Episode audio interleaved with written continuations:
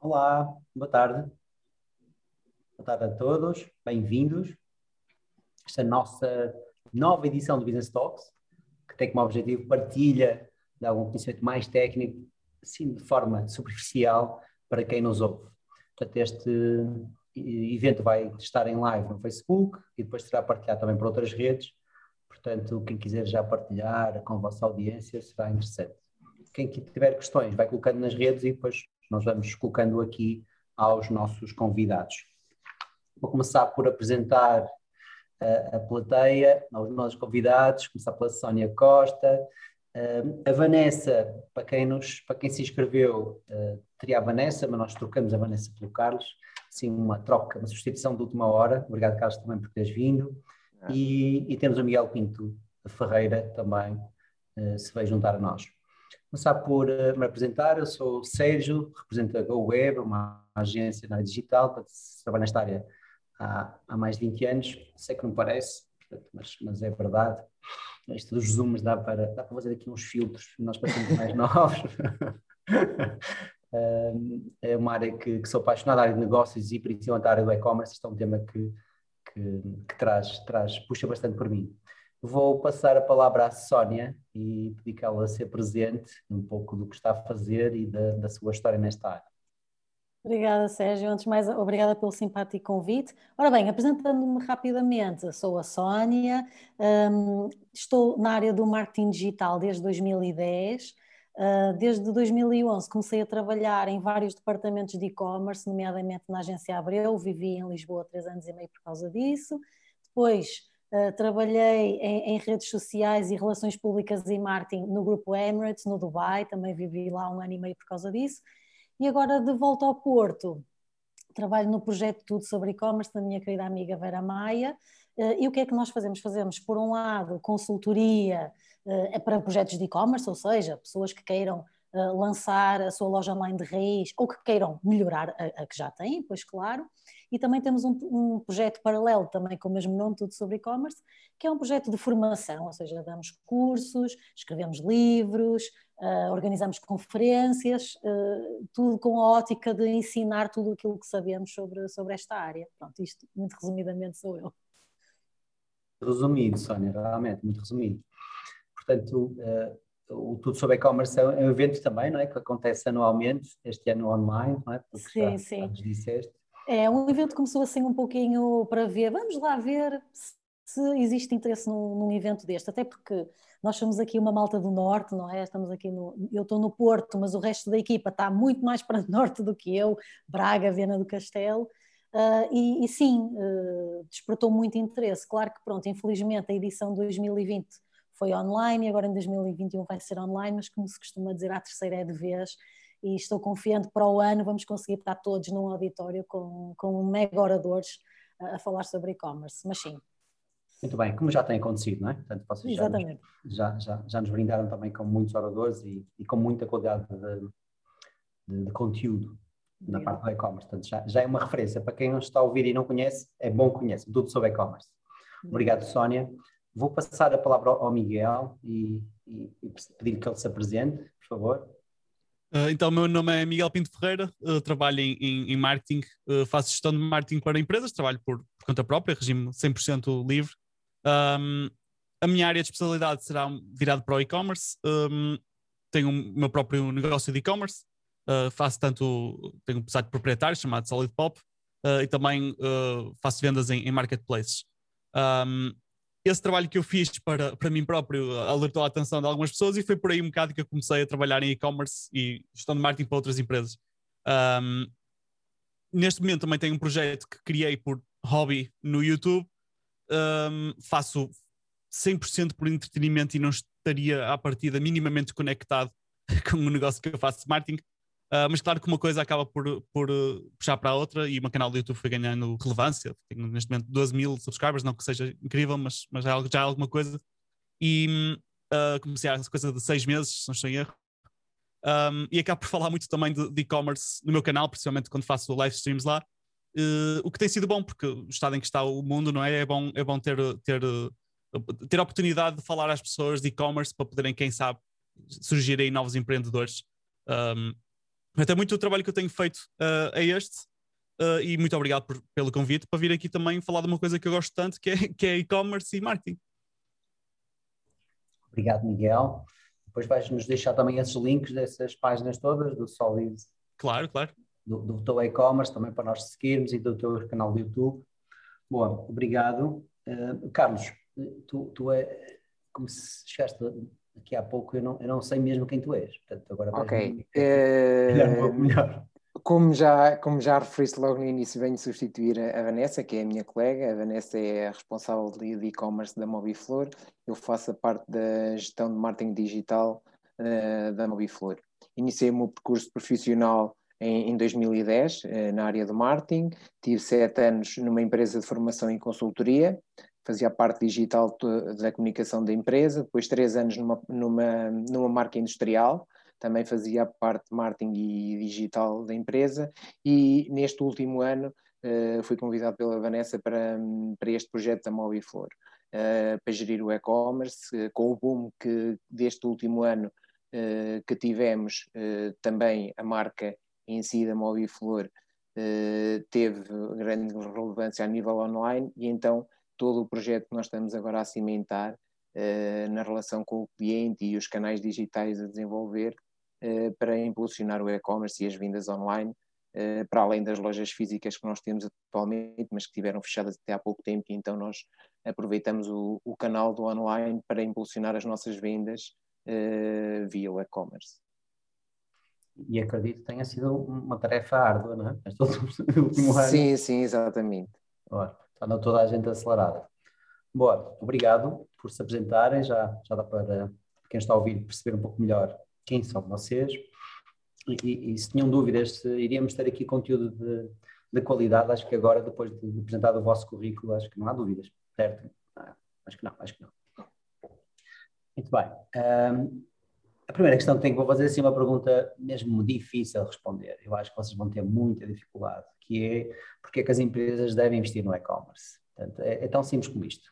Porque é que, porque é que elas devem fazer isto e, eh, e na realidade, um, eh, porque é que é tão óbvio assim para vocês? E posso começar por ti, Carlos, estás com o micro aberto, se calhar até podemos já começar por ti. Okay. Um, porque é que as empresas devem investir no e-commerce? Como eu agora acabei mesmo de falar, uma das grandes importâncias, e tivemos neste último ano, foi uh, se a Mobiflor tivesse a dependência só das lojas físicas, o modelo de negócio neste, neste último ano tinha sido bastante complicado, porque as lojas, nós tivemos um grande impulso com a, a loja online eh, em substituição de muitas das lojas físicas que tivemos que fechar por, por ordem eh, da pandemia que tivemos. E isso impulsionou muitas nossas vendas, conseguimos estar em contacto contínuo com os nossos clientes, conseguimos através de, canais, de todos os canais digitais eh, conectar e continuar as vendas da, dos nossos produtos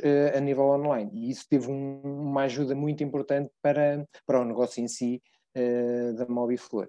E então é essa razão que muitas das as empresas devem investir algumas já, já investiam antes, como é óbvio, uh, e agora devem cimentar, isso é uma ajuda para incrementar o modelo de negócio uh, das empresas, vai aproximar o cliente. Muitas das vezes, algumas empresas que só faziam o seu negócio localmente podem abranger muito mais pessoas a nível ter, de território, ou se for um comércio local, ou se for da restauração, mesmo a nível de de investimento para o turismo a nível externo pode ser uma ajuda bastante, bastante grande. Portanto, é, tem muitos benefícios para, para as empresas eh, este tipo de investimento, e o, quer seja no e-commerce, quer seja no digital, eh, quer seja nas redes sociais, que podem ajudar também, e outros canais possam vir a ajudar as empresas a incrementar o seu próprio negócio.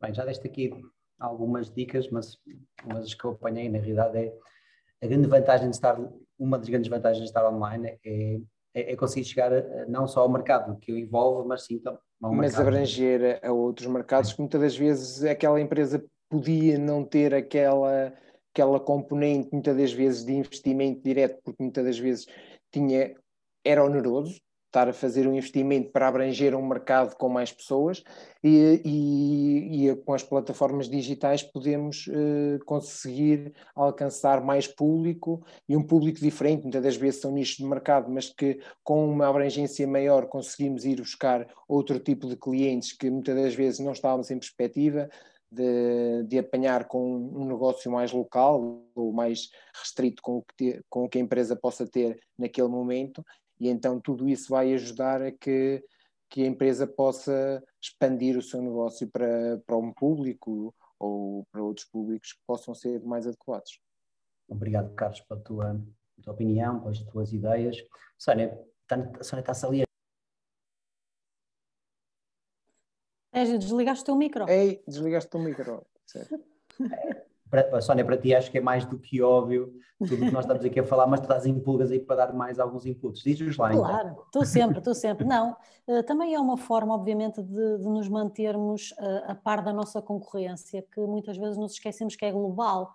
Por exemplo, como eu falei há pouco, eu, em 2011 já estava num trabalho full-time da agência Abril, para quem não sabe, é a agência de viagens mais antiga do mundo e é nossa, e nós não falamos disto vezes suficientes.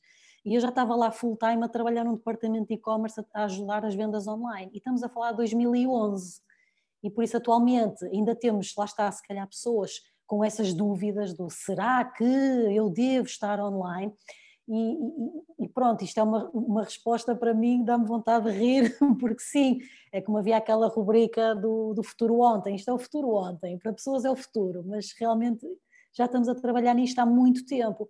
Uh, e muitas vezes uh, os empresários esquecem-se que eu, quando estou aqui e, e, e, trabalho na internet, e a grande maioria das pessoas uh, tem acesso à, à, internet e, e trabalha na internet, diverte-se na internet, pesquisa na internet, e tem acesso a, a bens de qualquer parte do planeta, não é? Eu, eu, não preciso de comprar só coisas locais, nem preciso de comprar só coisas portuguesas, eu posso comprar muito facilmente produtos de outros países e, e eles chegam aqui à, à minha porta com questões mais ou menos alfandegárias, também depende se é a comunidade europeia, se é fora, uh, mas o mercado é, é global e, e, faz muita falta nós, uh, em Portugal, termos boas lojas online e realmente dedicarmos-nos a, a vender online. E realmente, se houve um acelerador de tudo isto, foi esta pandemia. É muito curioso como tivemos que esperar para termos as nossas lojas físicas encerradas e as pessoas confinadas em casa uh, para, para muitas pessoas dizerem: ai, e agora? Como é que eu vou continuar a vender? E realmente o online é, é, é essa resposta, ou seja, eu consigo continuar a vender online. Portanto, os motivos são, são mais do que óbvios, além de que as pessoas mais jovens, uh, eu, nós no Tudo sobre E-Commerce fazemos muito user research, ou seja, nós quando fazemos consultoria para um cliente, nós fazemos entrevistas uh, Skype ou Zoom ou Google Meet, whatever, fazemos videochamadas com clientes reais e perguntamos-lhes uh, exatamente o que é que os leva a comprar, o que é que os motiva, variadíssimas coisas.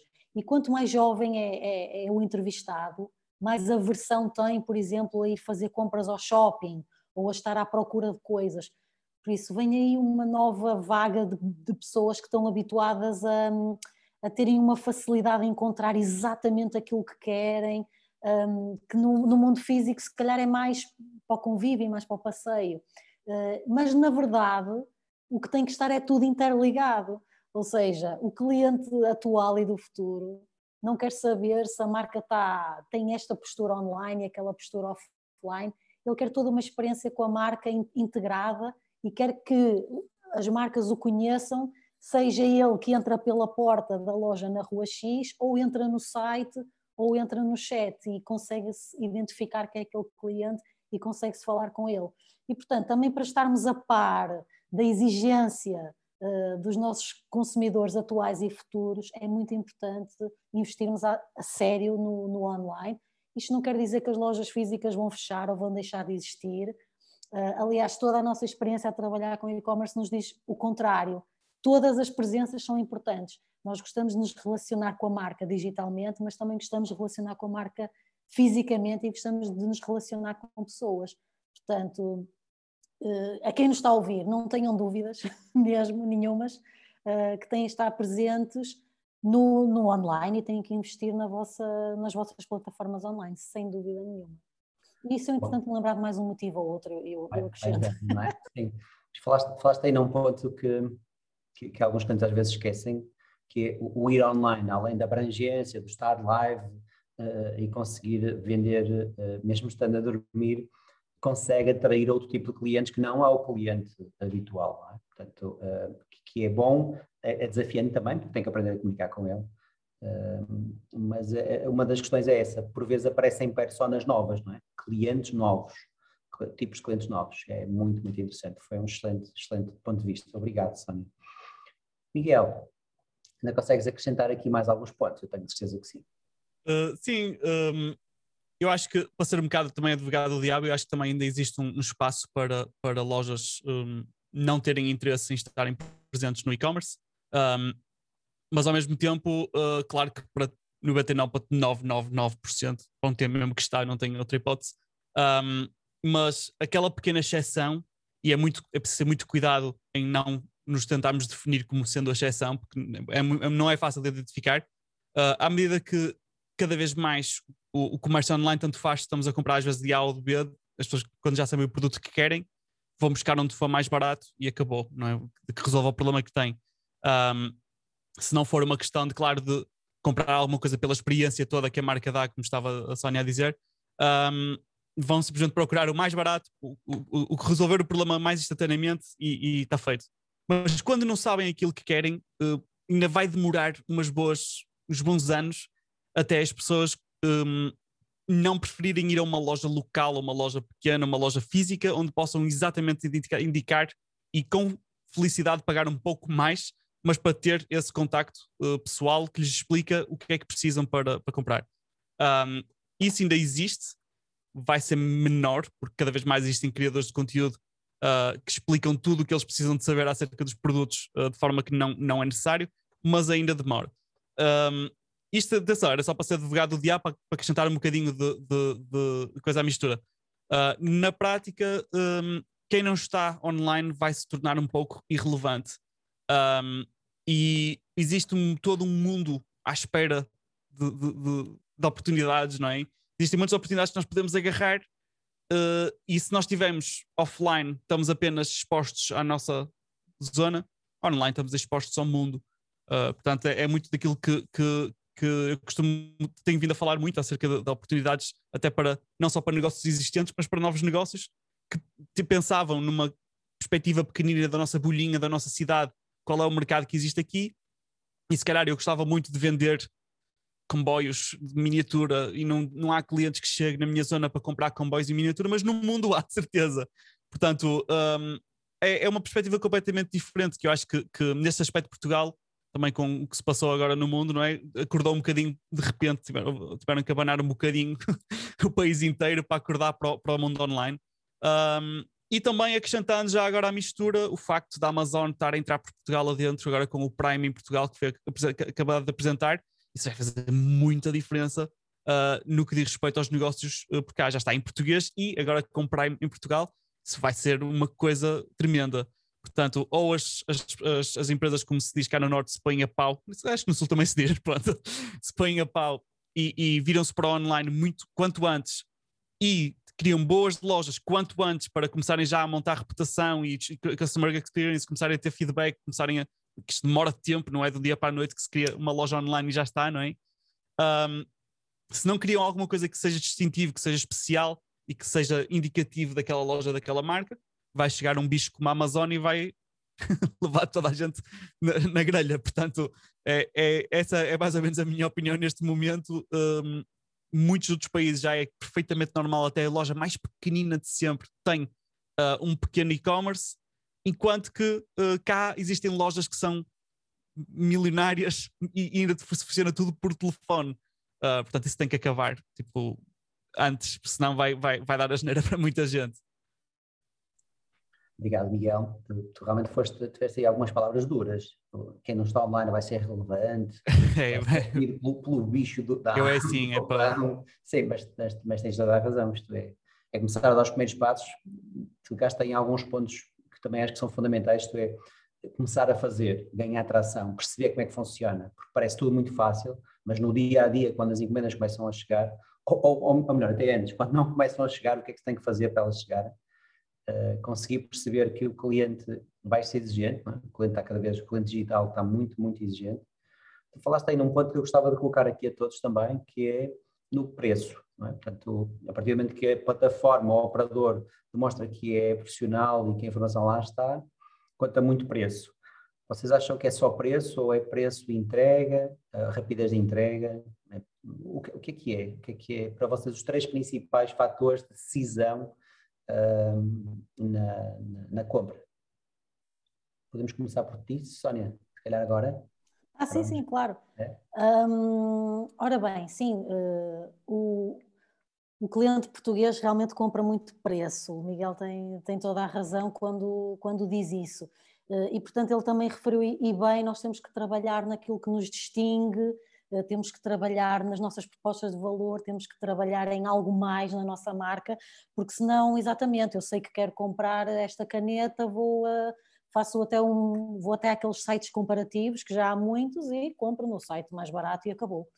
Uh, portanto, sim, nós temos que prestar um bom serviço. Uh, as pessoas, quando compram a nossa marca, têm que sentir uh, que não vão ser defraudadas. E, mais uma vez, por exemplo, esta questão do offline, online. Nós entrevistamos dezenas de pessoas, centenas, e elas dizem que ainda gostam de comprar online, sabendo que existe algures uma loja física onde elas podem lá ir em pessoa reclamar se houver algum problema. Portanto, o que é que isto quer dizer? Quer dizer que precisamos trabalhar muito a nossa credibilidade.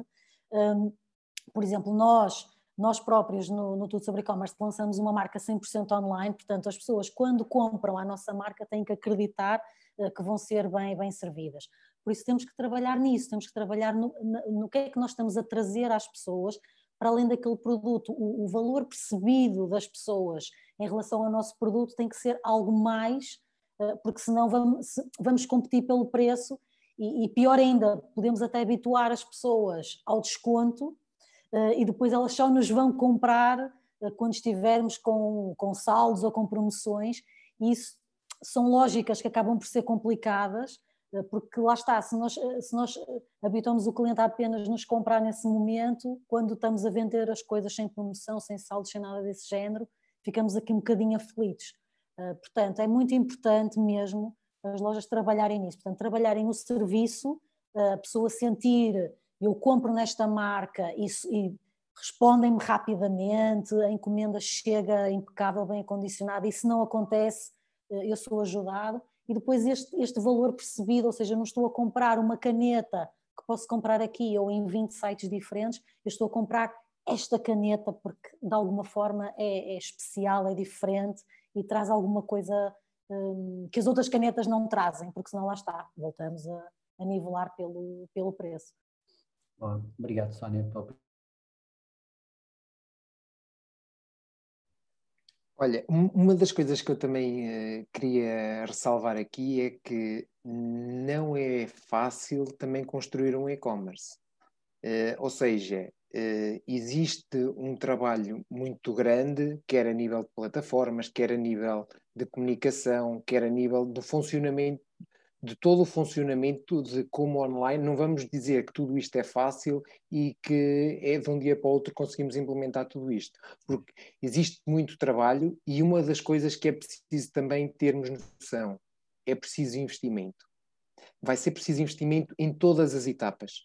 A jornada do consumidor, quer seja para atrair o cliente ao nosso website ou à nossa plataforma, quer seja ganhar notoriedade, como já falamos aqui, quer seja ganhar credibilidade que o nosso produto pode chegar ao cliente, quer seja no método de pagamento que nós vamos oferecer um, ao, ao cliente, a forma mais, mais fácil, segura e eficaz para que ele possa pagar sem, com, com toda a confiança que tem, e depois fazer uma entrega que, que o cliente possa ter uh, a confiança que vai receber atempadamente, num prazo que para ele é, tá, é suscetível e é, e é o, o, de acordo com aquilo que ele está a pensar em receber, ou seja, o tempo de quando ele faz a encomenda até eu receber a encomenda em sua casa, E depois, um, uma das coisas que nós também notamos no nosso dia a dia é ter a, a possibilidade da de, devolução uh,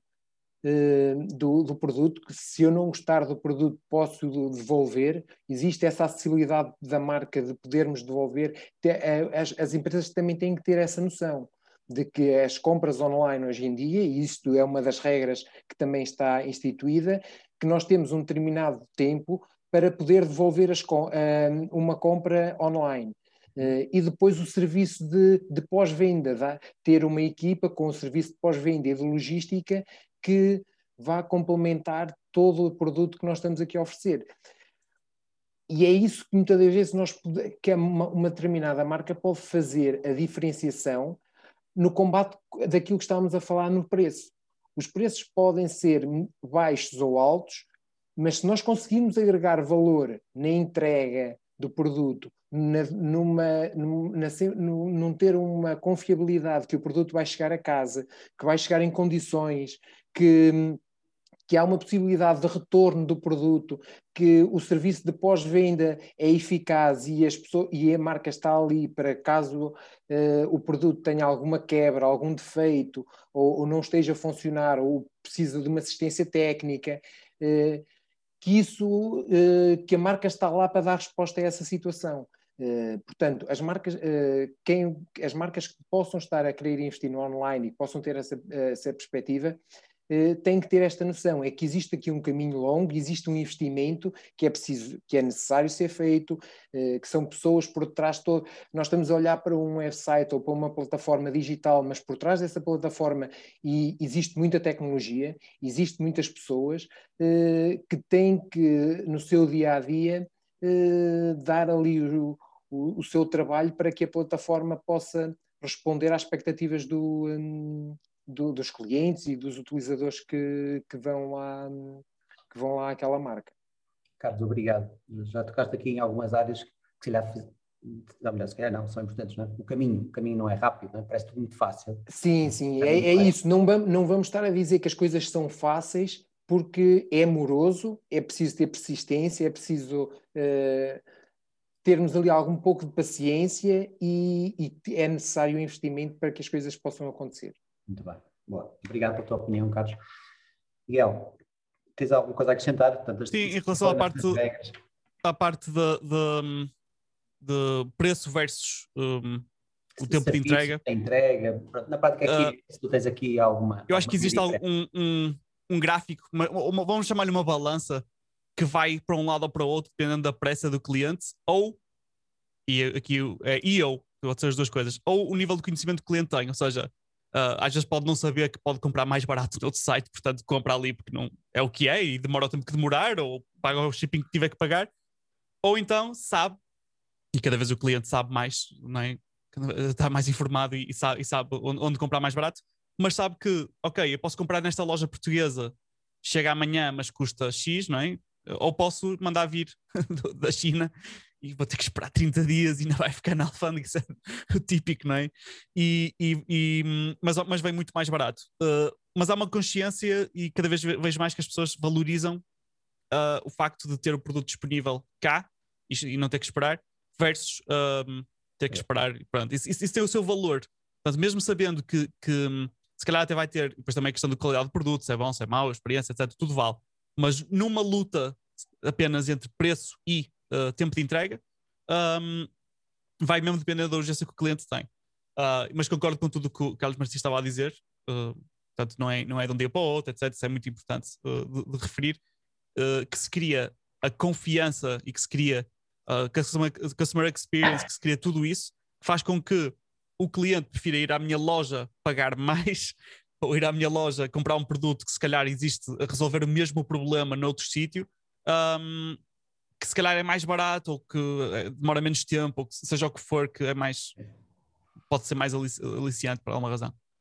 Não é só preço, na realidade é isto, não é? Para quem nos está a ouvir, não é só preço, é serviço, é uma conjugação de várias áreas, a entrega, é dependendo de, de, qual é até o tipo de persona que nos está a comprar, não? É? portanto pode, pode, pode dar mais importância à, à urgência. A experiência que nós temos tido é que na realidade o, o, o ponto de urgência é cada vez mais, mais levado em conta nos nossos clientes. Portanto, é, nós temos que garantir estoque, temos que garantir que entregamos dentro daquela prazo que anunciamos. Né? Portanto, é, a conjugação destes, destes pontos todos são, são mesmo muito importantes. E são diferentes do físico, é? porque os, os, os, os, empresários, certeza que já passou, os empresários de, da velha escola, portanto, não têm, eh, não têm estes hábitos e têm que os ganhar. Se querem entrar no digital, têm que perceber como é que está a ser feito e adaptarem-se aos canais. Portanto, há muito mais audiência, há muito mais abrangência de mercado, mas tem que se adaptar, claro que sim. Pois bem, vou passar à, à pergunta seguinte, que também é assim, muito óbvia, muito aberta, mas, mas queria ver se vocês tinham aí alguma história até, era engraçado nesta, nesta questão ter aqui alguma história, que é como é que as empresas estão a, a como é que elas estão a ajustar. Se têm alguma história que queiram, que, que, que vos passou no último ano e meio, ou nos últimos 10 anos, de empresas que se adaptaram ao digital e, e que estão a ter sucesso ou não, não é? Portanto, uh, podemos começar pela Sónia agora. Uh, sim, eu, eu, tenho uma história que, que, que, não é minha, mas por acaso é, é de uma pessoa que eu passei a admirar mesmo muito, que é o Pedro Dias, da, da Piranha Tattoo Supplies. Ele foi aluno do nosso curso intensivo de e-commerce e depois, uh, este, o ano passado, exatamente, já foi convidado para ser orador da nossa conferência Tudo sobre E-Commerce, exatamente, porque ele tem uma história incrível. Uh, e lá está, muito resumidamente, ele tinha um negócio B2B, portanto, tattoo supplies, ou seja, agulhas, tintas e montes de, de, cenas que os tatuadores profissionais lhe adquiriam para as suas lojas. Um, e como ele, na verdade, já tinha um, um, negócio robusto, mas que trabalhava nesta vertente business to business, quando aconteceu a pandemia e tudo fechou, Uh, e uma das áreas, muitas áreas foram muito afetadas, mas logicamente conseguimos compreender que tatuadores não é, estiveram fechados muito tempo e se calhar uh, abriram agora há, pouco. Uh, ele muito rapidamente percebeu que vendia alguns tipos de produtos que eram muito eh, requisitados e que havia muita procura e pouca oferta. Eh, luvas, desinfetantes, eh, viseiras, e portanto ele, como já tinha uma plataforma estruturada e um negócio estruturado, a única coisa, entre aspas, e eu estou a pôr entre aspas porque eu assumo que isto dá muito trabalho, é como o Carlos diz, parece fácil, mas isto é tudo menos fácil, isto é extremamente complexo. Eh, e ele conseguiu abrir as suas plataformas para B2C, portanto, ele passou a vender diretamente ao consumidor final. Eh, estes produtos que passaram, lá está, de um dia para o outro, nós nunca iríamos pensar que de repente precisávamos de álcool gel e viseiras e luvas, e ele num instante, como ele tinha esse produto, foi só abrir o canal e em vez de vender para outras empresas, vendia diretamente, diretamente ao consumidor. Portanto, é uma história mesmo fascinante e dou imensos parabéns ao Pedro Dias, ele realmente tem uma visão incrível e que com a pandemia ele tem um mix de feelings, fica contente e fica triste, fica contente porque realmente o negócio dele teve um boom enormíssimo, fica triste por ser, obviamente, devido, devido ao motivo que foi. Mas lá está, isto, como se costuma dizer, a sorte dá muito trabalho e isto pode parecer, ai que sorte! Não, ele, ele tinha era toda uma preparação e conseguiu aqui abrir uma janela quando se fechou a porta. Mas claramente pessoas que nem uma presença online tinham, e nós tivemos tanta gente a contactar o, o Tudo sobre e-commerce em desespero, não é? Porque não tinham nada. E lá está, como estava, como estava também a dizer o Miguel e o Carlos, construir esta credibilidade não é assim, até fez assim, não é assim de todo. Uh, ou somos uma marca super conhecida e que agora lançamos a nossa loja online, ou então não vai ser de todo assim. Portanto, realmente, realmente a sorte dá, dá, dá muito trabalho, exige muita preparação e muito, e muito suor, sangue e lágrimas. Suor, sangue e lágrimas. Uh, Carlos, podes dar a tua. Tens alguma história que queres partilhar connosco? De alguma. Olha, eh, eu vou-te falar até num produto específico que, por norma, eh, certo, nem diriam que nós, para além de ter a Mobiflor, a Mobiflor faz parte de um grupo eh, que é os Armazéns Reis. Os Armazéns Reis vendem materiais de construção, bricolagem, jardim, um, tudo que é acessórios uh, para, para essa gama. Ou seja, nós temos dois, a Mobiflor é a decoração imobiliário, um, os armazéns reis é materiais de construção, bricolagem e jardim. Com isto da pandemia, uh, o pessoal ficou mais tempo em casa, começou a fazer o do it yourself, ou seja, faça você mesmo. Nós, por exemplo, no Eco, também temos um, uma, uma, loja online nos Armazéns Reis e nos Armazéns Reis nós temos produtos que em loja se vende, que é o normal, que são os vasos em barro. As mulheres descobriram que na loja online dos Armazéns Reis havia vasos. Então, nós começamos a receber encomendas de todo o país de vasos, porque elas estavam mais tempo em casa, compravam plantas, criam uh, material para pintar os vasos. Exatamente, exatamente, Sónia. Criam material para, para fazer a sua própria decoração, fazer o do-it-yourself. E, e foi um produto que, que assim, durante esta pandemia, uh, suscitou online a venda de. E estamos a falar de vasos em barro, que normalmente, certo, digo, pelo menos pela minha experiência, ninguém iria fazer uma compra de, de um produto desse tão específico uh, online. Uh, e, e, foi o que aconteceu, que nós temos vendido entre, eu estou a, a dar o exemplo só de um, mas entre eles há muitos produtos assim, que hum, também uma, nós tínhamos uma vantagem, porque já temos a loja online há algum tempo, o produto em si indexou na, na rede já bem, as pessoas ao procurar por vasos terracota pimba, aparecia-lhes ali a nossa, o nosso produto, loja online, a nível orgânico, aquilo deu muito bem. Uh, mas pronto, é um daqueles produtos que, que, que teve sucesso e, e, que com as circunstâncias que, como a Sónia estava a, a falar, fechou-se uma porta, mas uh, abriu-se uma janela e é daquelas oportunidades que quem está em campo uh, consegue colher os frutos dessa, dessa possibilidade rapidamente, não é? Adaptação e, e rapidamente. E, e fomos buscar um, um, um, público novo, olha aí, fomos buscar um público novo, porque, Sérgio, eh, maioritariamente dos nossos consumidores da loja, das lojas físicas são homens, porque é parte de construção, materiais de construção, eh, ferramentas elétricas, e de repente as, eh, ali um público de mulheres que descobriu que na nossa loja online existia vasos, eh, começaram a fazer compras. Muito bem. Foi mais interessante agora essa, essa tua conclusão. Portanto, foram buscar um tipo de persona que não existia. Que não, que não é assim, né? podem ir às lojas físicas, mas uh, o, o maior bolo era é, é a parte masculina, o, é os homens que, que vão ali. E, e, e, no online conseguimos ir ali buscar um público que, que antes, de certo, não tínhamos com tanta frequência. Muito bem. Portanto, também é um exemplo que já lá estavam, adaptaram-se na realidade e houve uma, uma, área, uma categoria, um dos exemplos que deste. Porque isso também é uma questão online, que é eh, nós estarmos online, conseguimos apanhar os picos de tendências da procura dos consumidores. Se nós tivermos o produto, muitas das vezes é aquilo que, o, que existe um livro que é o Local da Longa que, que fala sobre isso, que muitas das vezes é insuportável ter na loja física determinada quantidade de, de estoque de um determinado produto, mas se nós na loja online conseguirmos ter o produto visível e num determinado espaço de tempo conseguirmos dar resposta de estoque a essa procura, quando existe um pico ali por alguma invariabilidade que exista a nível eh, da, do mercado externo, eh, da procura por esse produto, se nós tivermos esse produto no nosso, na nossa loja online, podemos estar mais próximos de, de vender esse determinado produto ou serviço. Respondemos mais rapidamente. Muito bem. Carlos, obrigado pela, pela partilha, pela história. Miguel, tens algum exemplo que queiras partilhar? Uh, sim, uh, se calhar até, até eu ia dizer um específico de um cliente meu, que também era um, é um, um grande cliente, mas como vocês estão a dar a perspectiva de, de e-commerce grandes, ou pelo menos minimamente grandes a comparar com o que eu vou dizer agora, se calhar até conto uma, só uma, uma história rápida de uma, uma, uma coisa muito mais aproximável que pode acontecer a qualquer pessoa que foi a forma como eu descobri, entre aspas, o e-commerce. O normal é as pessoas lá, estudam uma coisa e depois trabalham nessa coisa. Eu tropecei na coisa sem querer. Portanto, eu trabalhava em produção audiovisual, fazia produção para, para vídeos institucionais para empresas, coisas para televisão, para cinema, etc. Era o que eu fazia e a minha formação é essa. Um, e eu, como desculpa para poder gastar dinheiro num brinquedo que era uma impressora 3D, disse aí: olha, vou criar uma loja online e vou vender peças que eu imprimo em 3D. Isto foi a desculpa que eu arranjei para poder justificar comprar o dinheiro e não me sentir culpado.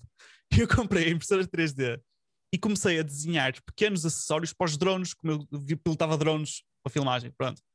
E eu pus os acessórios que eu inventei dentro do, do, do de uma loja no Marketplace.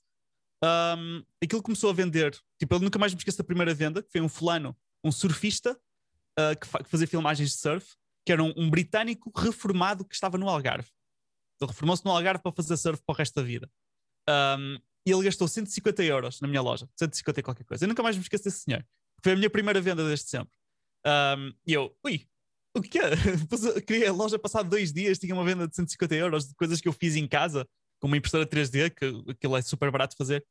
E, e achei aquilo engraçadíssimo. Então comecei a pôr mais produtos. Ele começou a vender cada vez mais. E, e, comecei a ter vendas para todo o mundo, até países que eu não sabia que existiam. Uh, tipo, lembro ver Reunion. Reunion? Ilhas Faroé? O que é que é isso? ter que estar com os senhores dos Correios a tentar perceber que país é que aqueles eram, que eu também não sabia. Tínhamos que ir ao Google, ver no Wikipedia que país é que era, onde é que aquilo era. Uh, e é, é, uma coisa incrível. Estamos qualquer lado, não é? Uma pessoa que cria uma loja online e de repente está a vender, tem uma plataforma para o mundo inteiro. Uh, comecei a vender tanto e comecei a explorar várias áreas diferentes que eu gostava, lá está, depois a questão da cultura pop, etc., dos filmes e dos videojogos, coisas que eu gosto, como dá para ver aqui atrás de mim. Um, e comecei a explorar coisas que eu gostava mesmo, genuinamente, hobbies meus. Comecei a explorar isso em, em termos de e-commerce e todo, tudo que eu tocava tornava-se em ouro para todos os efeitos, porque tudo que eu tocava vendia online, online muito bem. Porque também eu passava a paixão que eu tenho pelos produtos para o e-commerce e via-se isso, não é? Via, as pessoas percebiam que os, os outros apaixonados pelas áreas que encontravam os produtos percebiam não é que aquilo era uma coisa boa e compravam também. Um, portanto, isto mostrou-me que o e-commerce é um mundo incrível de, de oportunidades pelo mundo fora. Um, e sempre que falava com alguém de uma empresa ou até de uma loja, até foi assim que consegui o meu primeiro cliente, que ainda tenho hoje, já há alguns anos, que é uma loja de equipamento de motas. Uh, é o meu cliente mais pequenino que tenho, mas tenho muito gosto em mantê-lo. E e ele tá, e falei com ele porque fui lá comprar equipamento e disse-lhe isso mesmo. Ele, mas porquê é que não queria uma loja online? Ele, não, é, não sei, não sei se vale a pena. E eu expliquei-lhe isso e ele adorou a ideia e começamos a trabalhar e agora está a correr muito bem. De forma curiosa, em Portugal, Portugal continental, a loja tem montes de visitas, montes, montes, montes. Mas as pessoas vão ver tipo catálogo e depois vão à loja física, olha, vi isto online e não compram. Quem compra muito, e é a parte também engraçada, é que ele vende equipamento merchandise oficial do Miguel Oliveira, o fulano da Fórmula 1, do Fórmula 1, do MotoGP. Sim. Uh, então os imigrantes que querem apoiar o Miguel Oliveira compram, então ele tem montes de vendas, sempre que há MotoGP, é um pico de vendas, uma coisa inacreditável, tudo para o estrangeiro. E ele não tinha noção que isto ia ser uma coisa, começou a ter muito mais interesse em vender cada vez mais produtos de Miguel Oliveira, e especificamente para os exportar. Portanto, isto é, é, é uma coisa que quem, quem diria, não é? Quem estaria à espera de uma coisa destas?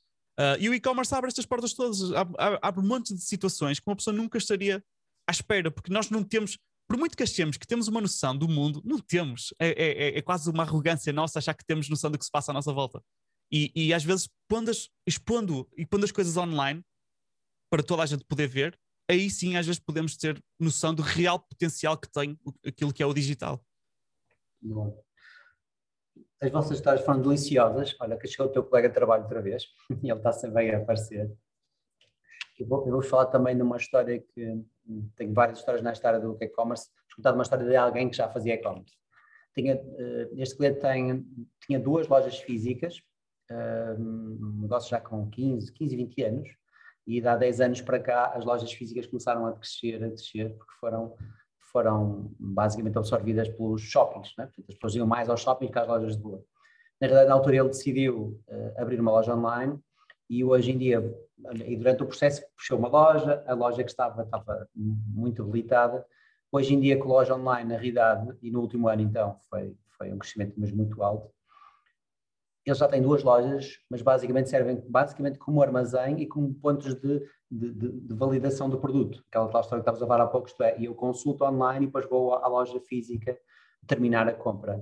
Um, é um excelente caso de sucesso de alguém que já fazia comércio local, começou a fazer um comércio digital um pouco mais abrangente, ele já vende para vários países, além de Portugal, e hoje em dia vive uh, quase exclusivamente do digital. Portanto, não é só a pandemia acelerou muito, acelerou tanto que houve alturas que ele dizia, pá, puxa, já não, já, já entendia o telefone, já estava mesmo difícil, aquela parte de, de descontrole, mas a realidade é que conseguiu transformar o negócio dele.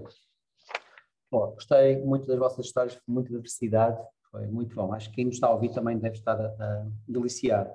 Passar aqui para uma, uma terceira questão que tem a ver com o Portugal relativamente a esta, esta área do comércio e a nossa maturidade, isto é, para vocês, qual é o nosso grau de maturidade relativamente ao resto do mercado e, um, e tendo em conta que a partir do nosso grau de maturidade relativamente a mercados mais evoluídos no comércio eletrónico, que obviamente há, não é?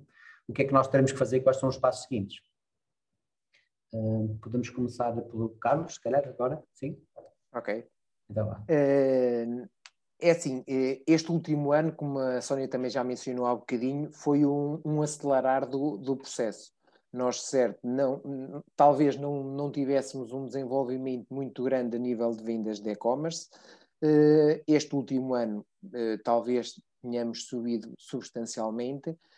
Agora, comparação ao mercado externo, existem países, quer por também terem muito mais população e serem muito mais desenvolvidos logo por começar, por exemplo, Espanha aqui ao lado, que a nível de mercado e, e, mesmo nós notamos, por exemplo, quando fazemos, porque isto como também já referimos aqui, eh, no online nós temos a capacidade de, de ter o conhecimento da nossa concorrência eh, muito mais fácil e, e, muitas das vezes também analisamos a concorrência, apesar de que, por exemplo, no nosso, nós no nosso negócio da Mobiflor só fazemos vendas para Portugal, uh, só para o território português. No entanto, também fazemos uh, a nível interno uma comparação do que é que existe, que tipo de lojas semelhantes às nossas existem lá fora, para nós vermos qual é a evolução, porque são mercados muito mais maduros, os de Espanha, Inglaterra, uh, Alemanha, Estados Unidos e agora a China, que até a China bomba tudo com os e-commerce que eles têm. Tem milhões de visualizações, tem um desenvolvimento muito maior. Por exemplo, uma das, uma das coisas que nós estamos a fazer e fizemos hoje são as live commerce uh, na China. Isso uh, é, as pessoas conseguem aumentar a, a, faturação delas com uma live commerce, uh, com um direto online de venda em plataformas específicas e conseguem ter ali um upgrade muito grande.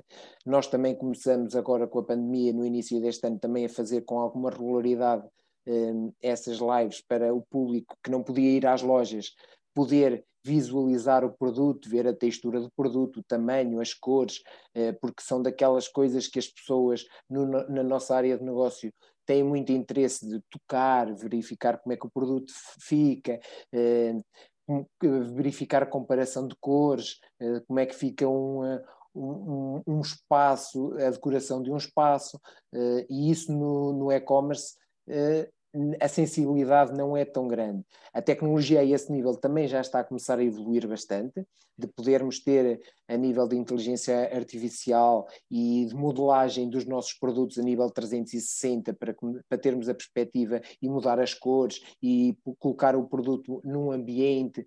Lá fora isso já é, está muito mais desenvolvido. Eh, aqui estou a falar um pouco mais da nossa área de negócios, lá fora está muito mais desenvolvido que, que no território português. Eh, a nível das plataformas e da oferta desse tipo de conteúdo.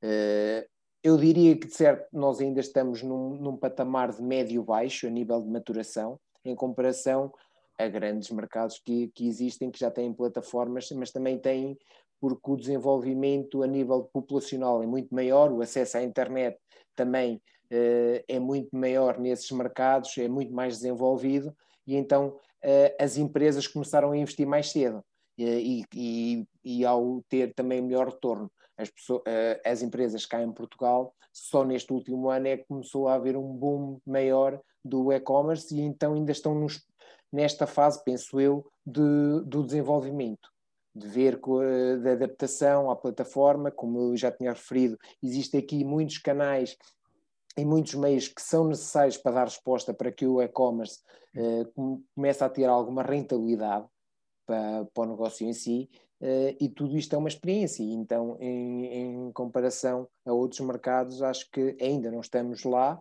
uh, mas estamos a caminhar para isso. Uh, agora, temos de ter aquela consciência de que o caminho vai-se fazendo e ter sempre conscientes da, da, das oportunidades que vão surgindo. Não ter medo da, da parte do investimento, porque se nós acreditarmos no nosso produto, no nosso serviço, nós conseguimos chegar lá. Muitas das vezes também é sempre importante a análise de dados, porque uma coisa que é bom que a online tem é que nós conseguimos medir, mensurar todos os dados que nós vamos uh, tendo, nós conseguimos fazer segmentações específicas de produtos. Nós, dentro de uma loja online, podemos ter produtos para diferentes tipos de nicho de mercado, para diferentes públicos, uh, e a partir daí fazer uma segmentação. Mesmo a nível do investimento publicitário, nós conseguimos fazer uma segmentação desse investimento para que o retorno de cada um dos produtos ou dos serviços que, que a empresa está a querer vender ao seu público possa ser mais segmentado e ter, e ter uma rentabilidade maior, em vez de estarmos a fazer uma publicidade, uma publicidade tudo para todos, que é o que a televisão, por exemplo, faz atualmente. Aqui no online podemos segmentar e se nós temos as características do nosso público-alvo, se nós conhecemos o nosso público, nós podemos restringir o nosso investimento para aquele público em determinados canais onde eles estão, e isso é bastante importante, e ajuda também a percepção de, de como é que nós podemos dirigir o nosso negócio a, a nível online. Bom, este é um ponto importante, tem a ver com a publicidade muito direcionada, muito específica, isto é, é realmente uma vantagem brutal na área do digital. Exatamente. Sónia, podes-nos dar aqui, deves ter aqui números muito interessantes para nos dar sobre Ai, ai, ok. Sobre o mercado, o mercado português e o mercado externo. Muito bem, sim, pronto. O Carlos já focou muitos, muitos pontos importantes e, e realmente uh, nós estamos, estamos um pouco longe ainda uh, da realidade lá fora. E, e, e, o ponto número um que eu queria dizer era exatamente esse: é o investimento. Ou seja, uh, os nossos empresários acham que o online não requer investimento. Existe uma noção muito clara se eu vou alugar uma loja de rua, e se vou comprar mobiliário, e se vou comprar estoque, e vou contratar pessoas. É tudo muito visível, muito físico. Uh, no mundo online, uh, parece que é tudo muito grátis ou muito barato, e não é de todo. Uma loja online é um enorme investimento e, e, e, como também já disse o Carlos e bem, não é imediato e a curto prazo. É uma coisa que tem que ser trabalhada e encarada como uma, uma, uma qualquer loja. Portanto, existe aqui este nosso atraso porque sentimos ainda que o investimento necessário é muito curto ou reduzido, que isto é muito barato ou, até grátis, o que não é. Depois também existe aqui uma, uma questão em relação à equipa, ou seja, também existe um pouco falta de noção da equipa que é necessária para trabalhar uma loja online. Mais uma vez, se eu tiver uma loja física, eu entendo, tem que ter um recepcionista, tem que ter alguém no armazém, na contabilidade, tem que ter os turnos, a loja aberta, a loja fechada. Na loja online, parece que uma pessoa sozinha, ali em cinco minutos, despacha os produtos, faz as encomendas e as mil e uma tarefas eh, que uma loja online requer. E depois aquilo que o Carlos estava a dizer é muito bem, não é? Eu tenho que fazer publicidade eh, segmentada, eu tenho que a minha loja online tem que apresentar coisas diferentes conforme o visitante isso nós não vamos conseguir fazer se não tivermos uma equipa dedicada a, a cada uma destas tarefas. E depois, muitas vezes, os nossos empresários também não entendem que esta especialização das pessoas requer muitos anos, tanto de estudo como de treino, e, portanto, uma pessoa que é ótima, sei lá, em SEO, otimização para motor de busca, uma pessoa que é ótima em anúncios Google, não vai se calhar ser a mesma pessoa que é ótima em, em email marketing, ou se calhar não vai ser a, a, mesma pessoa que é ótima a pensar em estratégia da loja online. E muitas vezes as pessoas não percebem. Mas como não? Como é que não é a mesma pessoa? Primeiro, porque são eh, saberes técnicos diferentes e depois porque os oito, nove horas de trabalho não é, são finitas, amanhã há outras tantas. Uh, depois também em Portugal, e também foi um, um, uma das motivações que nos levou a criar o, o projeto Tudo sobre e-commerce, que é educar o mercado porque nós acreditamos que se o nosso mercado for mais educado, tiver mais conhecimento e, portanto, fizer lojas online melhores, que o, o, o mundo do e-commerce português já tem a ganhar. Portanto, nós partilhamos infinitos conhecimentos de forma gratuita. Vocês podem visitar o, o nosso site e veem, e veem que, que isto é verdade. Portanto, o que é que eu sinto? Sinto que os nossos empresários têm muito desconhecimento do que é este mundo online.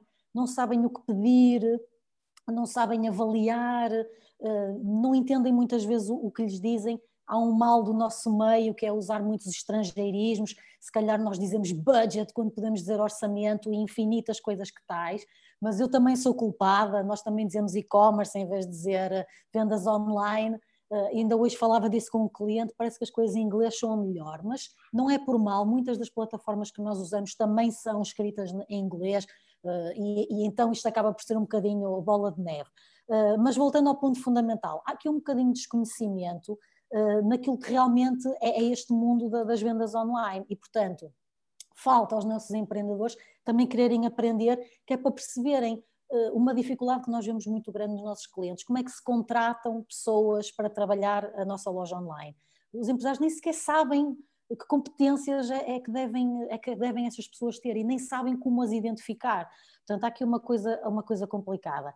E para finalizar, uh, o, o, que no meu entender, poderíamos continuar aqui, mas acho que estes são assim os mais graves, digamos assim, que fazem com que o nosso mercado fique um pouquinho atrás. É uma questão, é um bocadinho uma visão a curto prazo e não, não me interpretem mal. Uh, mas é uma visão a curto prazo, porquê? Porque quando eu estou a pensar no meu projeto de, de, vendas online, eu tenho que saber minimamente para onde é que eu quero ir.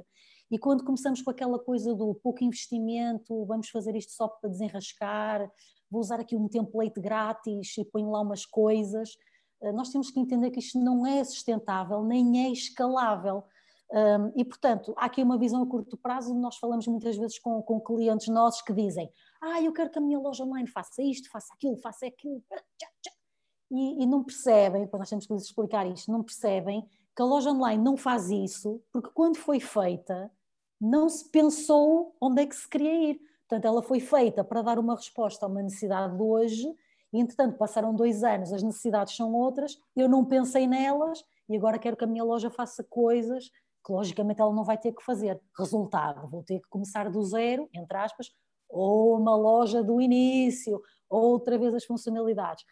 E acho que, infelizmente, esta visão a curto prazo deriva um bocadinho daquela falta de conhecimento que eu falei antes, ou seja, eh, o empresário não sabe muito bem o que pedir, eh, não sabe muito bem explicar onde quer ir e, e, e que tem que escolher equipas, plataformas e investimento que lhe permita fazer o caminho, senão uh, ele vai dar muitas cabeçadas aqui, aqui ao longo do tempo.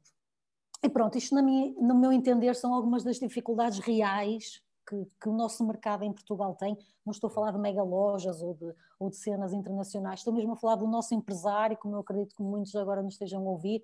Estas são as dificuldades reais mesmo que, que eles enfrentam e que, pronto, eu acho que lá está, para já ainda nos põe um bocadinho atrás do mercado lá de fora. Se bem que nós somos ótimos produtores e temos ótimos produtos e temos uma qualidade incrível nas coisas que fazemos. Portanto, eu tenho a certeza absoluta, quando nós aliarmos isto a sermos muito bons em vendas online, eu acho que o nosso país vai ser uma, uma revelação oh, incrível. Exatamente. Gostei muito da tua visão. A literacia digital é baixinha, é, realmente. E a história do desenrascanço, é? acontece muito desenrascanço, depois acontece mais tarde. E quando, se calhar já tiver, deve ter dado essas notícias, ou vocês já devem ter dado essas notícias a, aos, aos gestores, de, olha, o que nós temos já não serve, tem que deitar fora. Mas eu comprei isto, sim, vai ter que deitar fora, porque já não, já, já não dá para escalar, não é? já não dá para pôr, crescer e acrescentar funções em cima. É muito complicado, sim, mas faz parte. Faz parte. Faz parte. É? São as dores de crescimento. Sim, mas, mas é, é, um excelente, é, um, é excelente, é uma excelente forma para começar, é um pouco mais de literacia digital e perceberem o que é, qual é o caminho todo. Depois de tomarem de forma consciente os primeiros passos e perceberem que mais tarde vão ter que ir para ali, para ali, para ali e, uh, e, pensar nisto como um negócio e não como uma coisa que está lá no digital e que alguém faz. Sim, é. Sim Sérgio, é mesmo isso. E, aliás, até só para terminar, porque, porque eu isto sei que não é um problema português, eu sei que isto é um problema mundial, mas é isso, é a nossa loja online parece que é um concorrente do resto das outras lojas, parece que as lojas eh, competem umas contra as outras. Uh, e, e, lá está, como eu disse na, primeira vez que, que falei sobre a, primeira questão, isto é um omnicanal, isto tem que ser integrado. O cliente não, não se apercebe, nem tem nada a ver com estas questões internas da loja física, as lojas online. Não, é uma marca, ele é fã da marca ou é cliente da marca, ele compra na marca e toda a marca deveria celebrar e ficar, ficar contente. Se o negócio veio da loja física ou da loja online, não deveriam competir umas com as outras, deveriam, mas eu sei que isso é um problema geral, não é de todo um, um problema português. Bem, obrigado, Sónia, pela tua opinião. Miguel, podes acrescentar aqui a Posso, tua claro. visão do processo? Eu gostei especialmente na última parte que a Sónia estava a dizer, que é nós cá em Portugal temos uma qualidade excelente em muitas, muitas áreas e falta-nos essa componente do, do online e, eu concordo mesmo que quando o país se habituar às, às, às vendas online um, nós podemos pegar naquilo que é incrível que nós temos e o facto de estarmos aqui presos numa península em contacto só com o mar e com Espanha, isso, isso acaba, deixa de existir, não é? Não vamos estar conectados com o mundo. Um, e nós podemos pegar nisso, nas mais-valias que nós temos e pô-las, colocá-las onde nós quisermos. Nesse aspecto concordo uh, a 100%. Um, e o que eu ia dizer também era, era 100% focado também, no Castanheira também estava a dizer, na componente de educação, que é o que eu acho que falta cá em Portugal.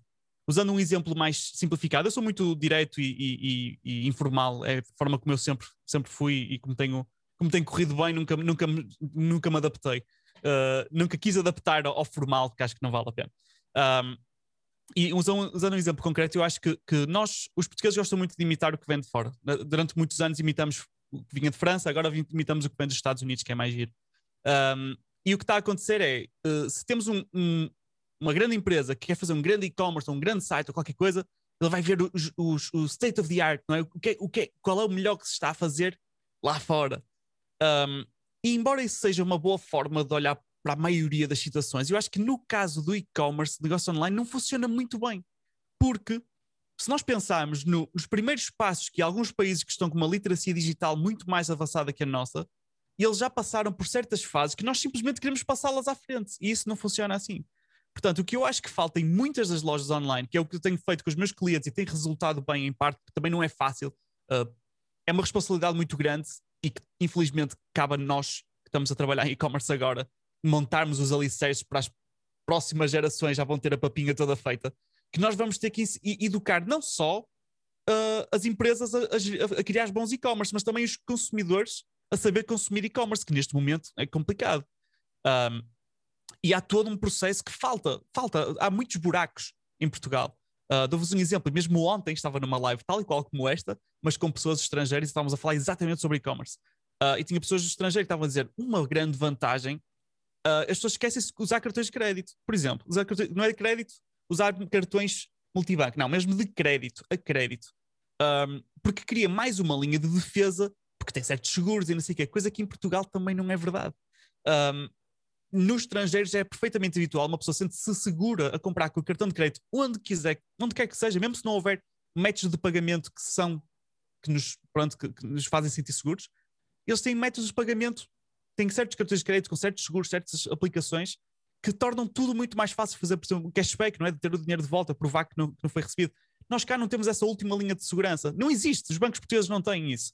Uh, e muito mais que isso, já que falaram muito bem no caso do, do, do lado da, da, empresa né, que criou o e-commerce, eu falo do lado do consumidor. O consumidor não só não tem essas ferramentas que não existem, portanto não tem como, como usá-las, não é? como as ferramentas que já temos não percebem como é que elas funcionam, não basta a maioria. Isto não é nenhuma, nenhum insulto nem nada, é simplesmente é o que é. Eh, eh, não faz as pessoas nem melhores nem piores, simplesmente não, ainda não quiseram, não tiveram grande interesse em pegar porque pronto, estão habituados ao comércio local, não estão habituados ao online. Portanto, cabe-nos a nós, gestores de e-commerce, um, educar toda a gente, as pessoas, o consumidor, educar. É, um, é uma tarefa um bocado complicada, mas, mas tem que ser feito. E antes de estarmos a tentar já imitar a, a quarta, quinta nível não é, de fase que estão evoluídos os, os estrangeiros, nós temos que pensar, dar um passo para trás, calma, ok. Portugal não está ao nível dos Estados Unidos, nós não podemos replicar os sites que têm eles, nós temos que fazer diferente. Nós temos que fazer, adaptar-nos ao que nós temos cá, e, e que é para depois não. um exemplo parvo que vocês percebem logo, de certeza. Uh, que é, não recebemos mensagens de e-commerce dizer porque é que não dá para pagar por transferência bancária? Não, não dá. Não dá para pagar por transferência bancária. Olha, não dá para fazer envio à cobrança? Não, não dá para fazer envio à cobrança. Este tipo de situações ainda vão acontecer repetidamente. Um, lá está, eu, eu, dei o exemplo no meu negócio online, era 99,999 para não dizer 100%, porque às vezes sei lá, uma vez por mês uma vez a cada dois meses caiu uma venda para Portugal e nós, ei, olha, uma pessoa de Lisboa comprou no nosso site. Porque a maioria era 55% de 60% para os Estados Unidos, depois era tipo Canadá, Reino Unido, Alemanha, eram os países que mais compram, que já são os países que mais compram no geral. Isso não é surpresa nenhuma. Mas por causa da minha presença agora na, na, nas redes sociais, o YouTube, etc., tenho tido muito mais tráfego e vendas na, no, no, site.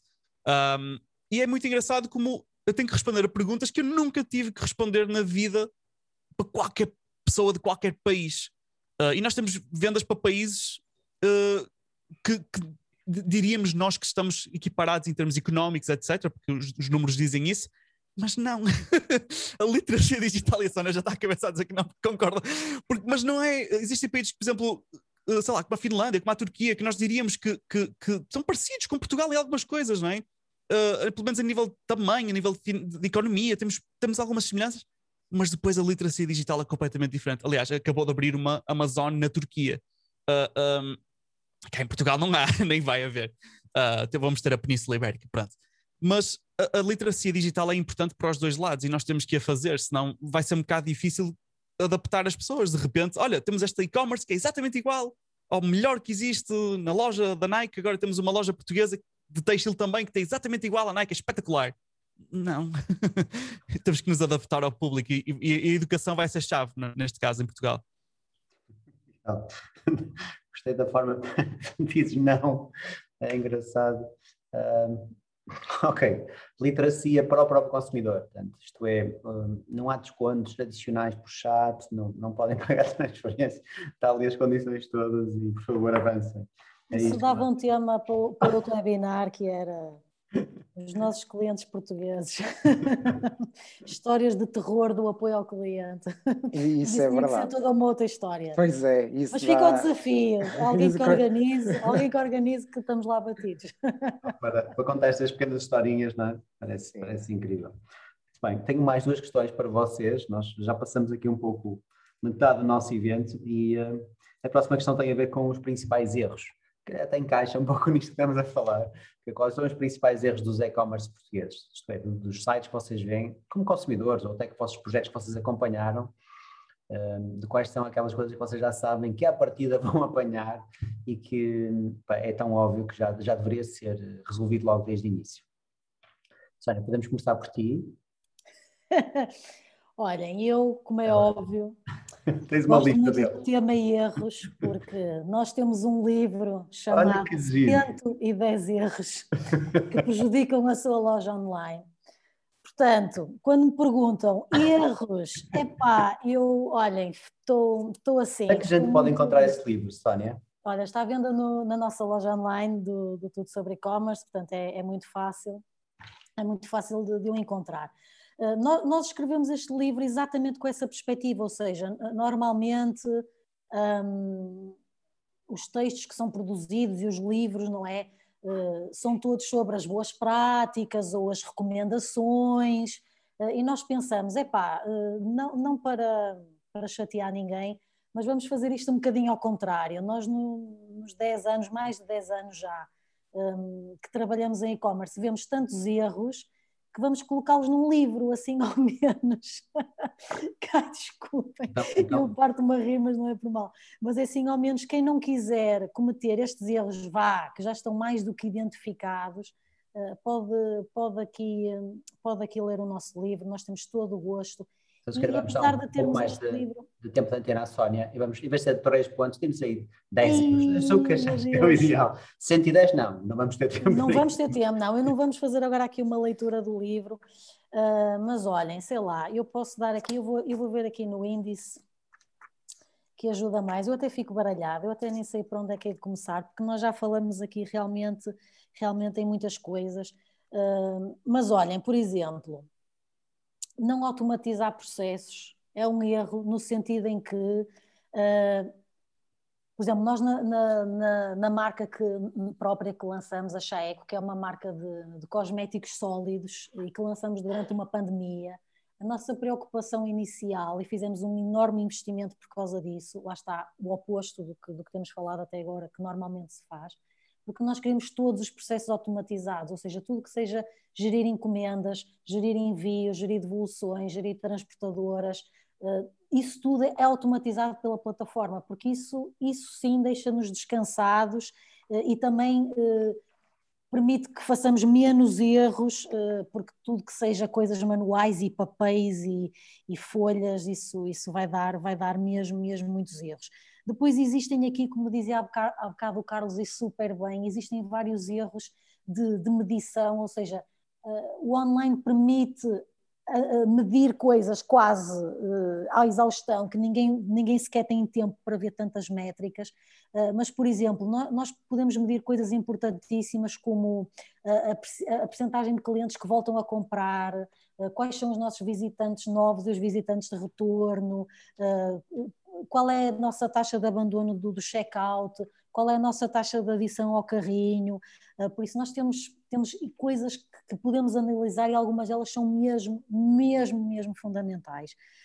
Depois, uh, por exemplo, as lojas online não terem os métodos de pagamento corretos, como estava a dizer o Miguel, ele estava-se a rir, eu também me estava a rir, porque sim, as pessoas continuam a querer pagar por transferência bancária, a cobrança ou cheque, mas independentemente disso, nós temos que perceber que o nosso mercado tem métodos de pagamento uh, próprios e preferidos, nomeadamente a referência multibanco e o MBWay, que, que está completamente a disparar. Eu há dias estava num fórum eh, brasileiro e eles estavam a perguntar pessoal, o que é que é o MBA? É uma modinha ou que coisa vem a ser essa? Que eu tenho uns clientes em Portugal e eu, eu não sei o que é o MBA, por isso nós para estarmos presentes no mercado temos que conhecer os métodos de pagamento desse mercado uh, e portanto, sei lá, uh, o Miguel estava a dizer e bem, nós não podemos copiar coisas dos Estados Unidos porque eles, eles têm um mercado único e gigante, que é os Estados Unidos, mas nós, basta-nos querer vender para a União Europeia, eh, que temos tantos idiomas,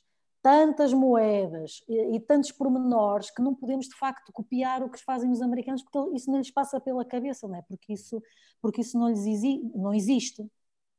E depois, agora a sério, como eu quero mesmo é que vocês comprem o livro, eu vou dizer um, um erro muito grave, que este erro é mesmo muito grave, uh, e, e, é um erro que são vários erros, que é a legislação. Uh, quando as pessoas têm lojas online, têm que obedecer à legislação.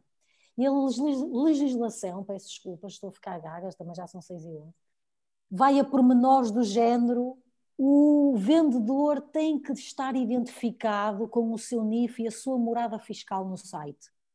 Coisas assim. Tem de existir um livro de reclamações eletrónico no site. Tem de existir uma listagem dos RAL, que são os, os Centros de, de, Resolução Alternativa de Litígios. Um, o botão de comprar tem que ser inequívoco, a pessoa tem que perceber que está a fazer uma encomenda que requer pagamento. A política de privacidade, a pessoa tem de aceitar antes de finalizar a compra, mesmo que não leia, isso depois é um problema do, do utilizador, como todos nós sabemos.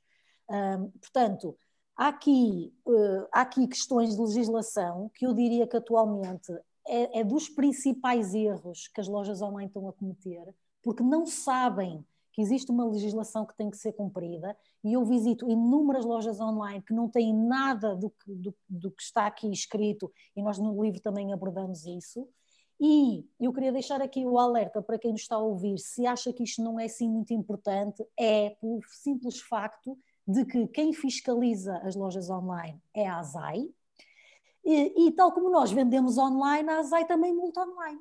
Ou seja, se neste momento o nosso site estiver online, um dos seus visitantes pode ser um inspetor da ASAI e se ele vir que não estamos a cumprir com a legislação que regula as vendas online portuguesas, ele emite-nos uma coima, não é?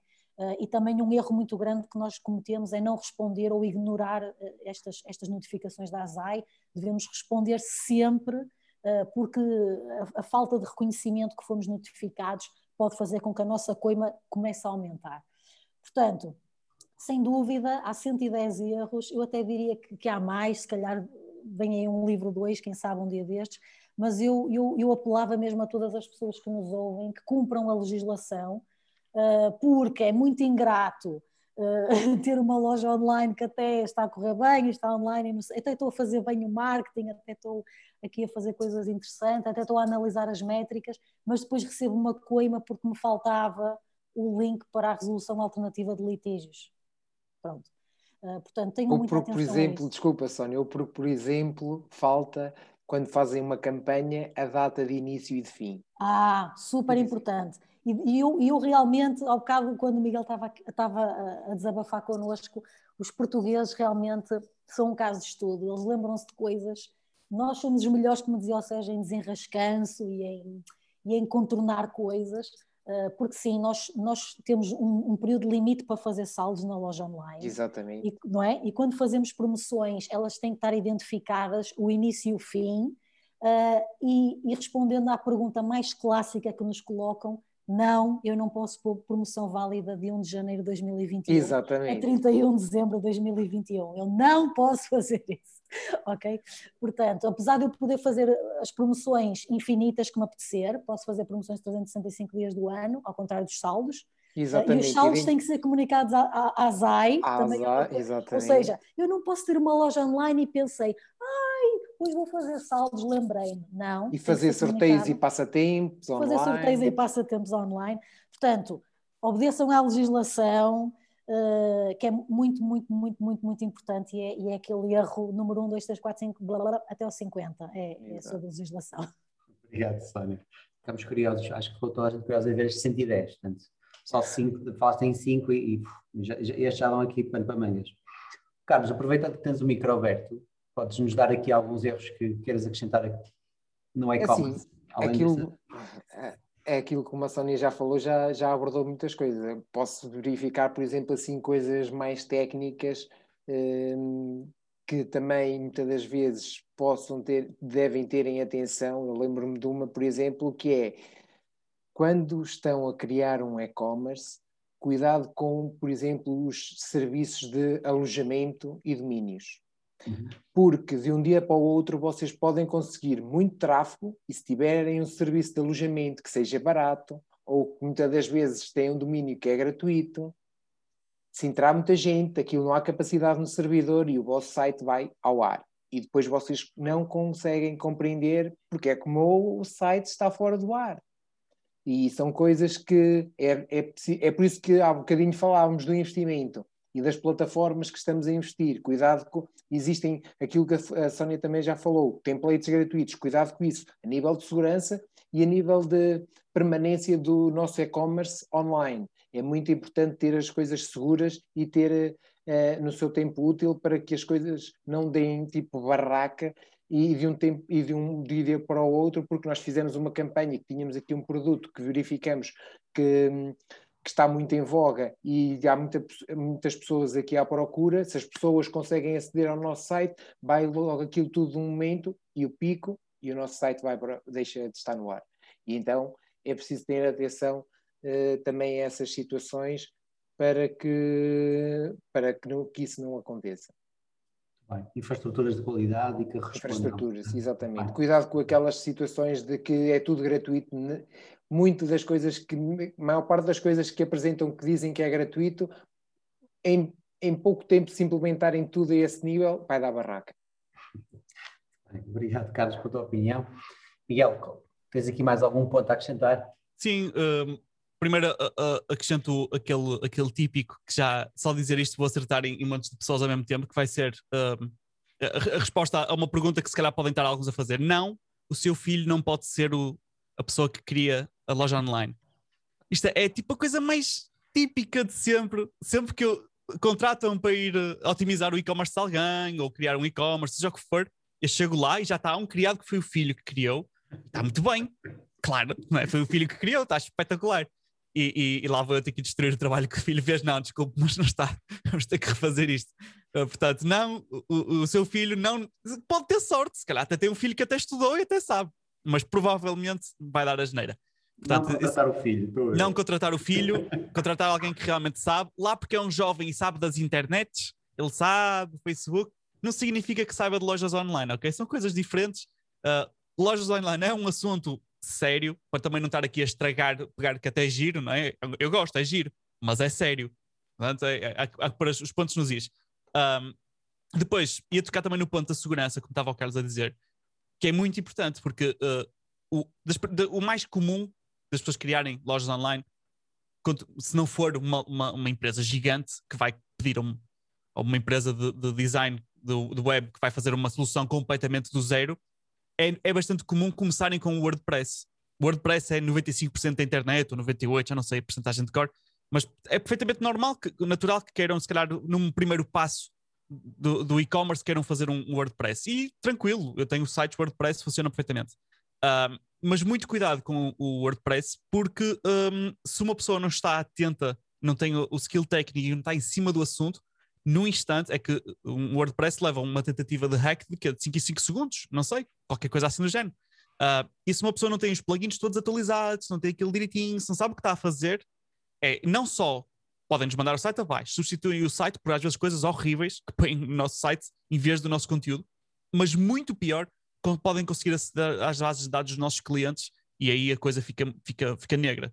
Uh, porque depois também podem usar a nossa identidade para contactar os nossos clientes. Opa, é uma coisa, pode, ser, pode dar muitas chatices legais, que é muito, muito chato. Um, no que diz respeito a sites feitos do zero, ah, não, mas eu tenho uma empresa muito grande e vou contratar uma empresa para me fazer isto do zero.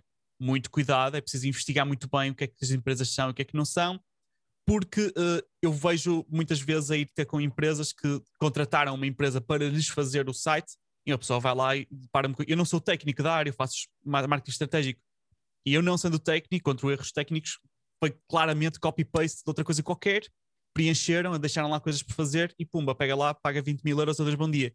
Portanto, uh, a falta de conhecimento técnico de, por parte do cliente faz com que sejam suscetíveis a, a, a problemas. É preciso estar muito bem informado, ver as referências que têm as agências, se estão bem cotados, é preciso ter muito cuidado com isso. Um, e claro, depois uh, essas, essas coisinhas legais que cá em Portugal são, são, são necessárias, os pequenos detalhes também dos, dos uh, política de privacidade, as questões dos cookies, etc. Tudo isso um, é crucial. E depois, se calhar, também pegando num, num ponto que eles não pegaram, que, que, que, que eu acho interessante, é uh, por muito que seja um cliente, às vezes até que já tem um bom negócio e não está. Está tá bem, o cliente não está. Às vezes até pode estar bem por causa do nome que tem fora on, fora da internet. Porque chega à internet, chega ao site deles e põe um, o, o, site no, chamado daqueles crawlers, não é? que basicamente são aqueles sites que vão ver o, como é que o site foi feito e dão, fazem uma análise para quem não perceber o que isso é, não é? Uh, e detecta-se os erros mais básicos, coisas que, que falta-lhes o, o, o, essencial.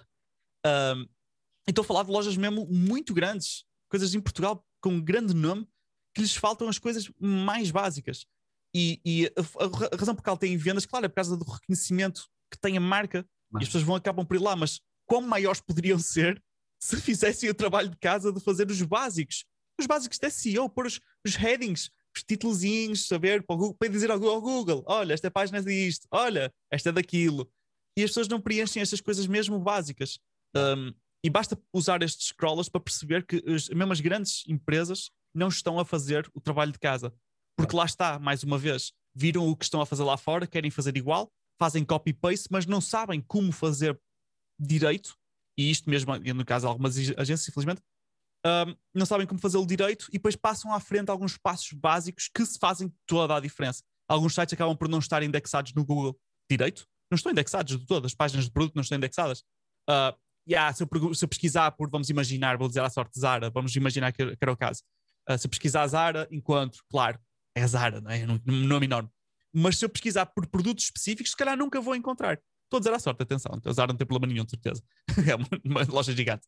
Mas uh, se calhar se pesquisar casaco verde, não sei o que, não, não, que é um específico que tem lá, se calhar não encontro. E aí está o problema. Ah, mas eu até tenho vendas. Não significa que esteja, se calhar podia ter tido muito mais. é preciso fazer mesmo os básicos. Isso aí é das primeiras coisas, é mesmo a, a fundação técnica básica que qualquer pessoa que tira qualquer curso online ou digital ou académico de marketing digital consegue fazê-lo o básico, consegue fazê-lo à partida, mas as coisas não estão a ser feitas. Isso é o que eu vejo, na maioria. Yeah.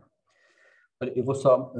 Muita diversidade de problemas, não é? de desafios. Eu vou só acrescentar dois, e um muito, muito básico. certeza vocês já se depararam com isto, que é encontrar sites que, que vos dão para analisar e depois eles não têm o Analytics instalado em condições. Ou não têm o Tag Manager, ou não têm sequer o Pixels do Facebook.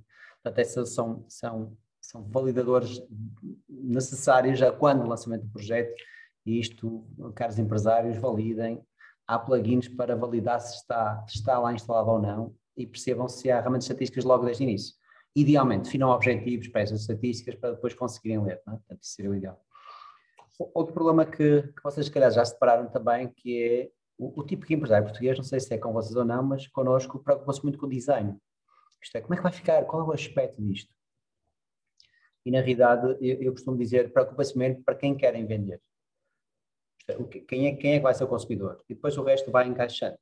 Portanto, isto é um erro básico que nós vemos no, no mercado, que é eh, muito foco no design das funções e não foco no cliente final, quem nos vai comprar. Na prática é isso.